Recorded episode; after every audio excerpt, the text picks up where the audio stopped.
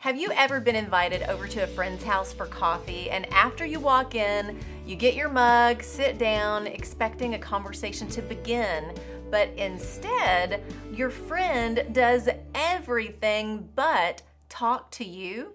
It wouldn't be much of a visit now, would it? It would be a bit odd, honestly. You expect to connect, talk about life, share joys and struggles, but instead, your friend's attention is on their phone.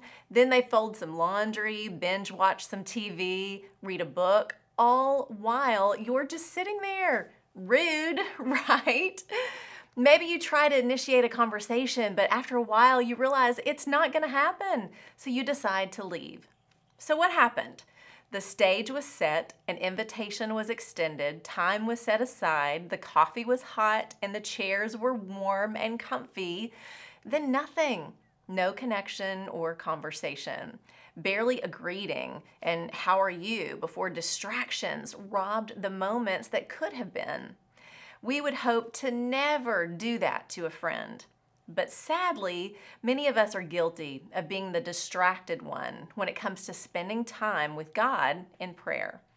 We start our day with a quick thank you, Jesus, for this day, and off we go. At some point, we might give a quick thanks for our lunch and dinner, or shoot up a few quick prayers throughout the day about not being late or that something works out in our favor, like a basketball game.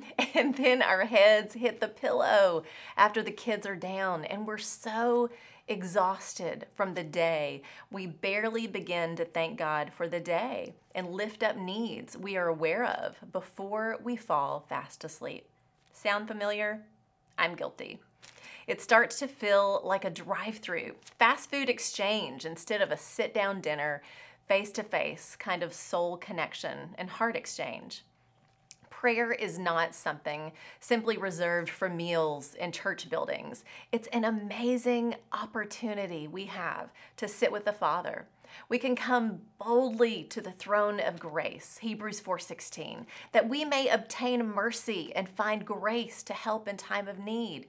As we stop and begin the conversation, we can lay our burdens down, talk about our struggles, share our joys, give thanks for everything we are and have, as well as take time to ask our questions and be honest with what we wrestle with.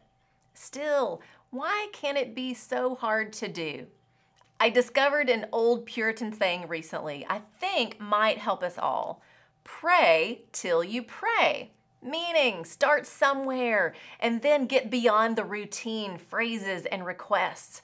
Make time to sit in God's presence and keep the conversation going until you find yourself in deep communication and communion with the Father.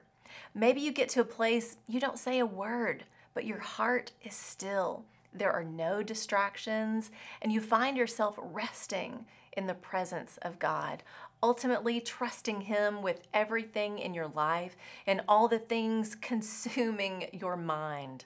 Pray till you pray. Amazing things happen when we pray.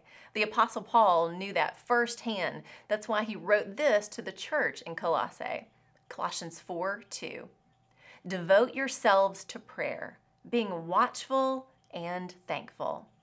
I love this short and simple reminder from Paul to be intentional and devoted to taking time to pray. When we come to God daily with attentive hearts and a thankful spirit, no matter how chaotic the conversation may begin or where the location, we can press in, ignore the distractions, and find rest and delight in God's presence. As we do, our hearts will open even more, and the conversation may go deeper than we ever imagined. That's the truth. Pray till you pray. It's a conversation that's long overdue. I'm Lori Klein.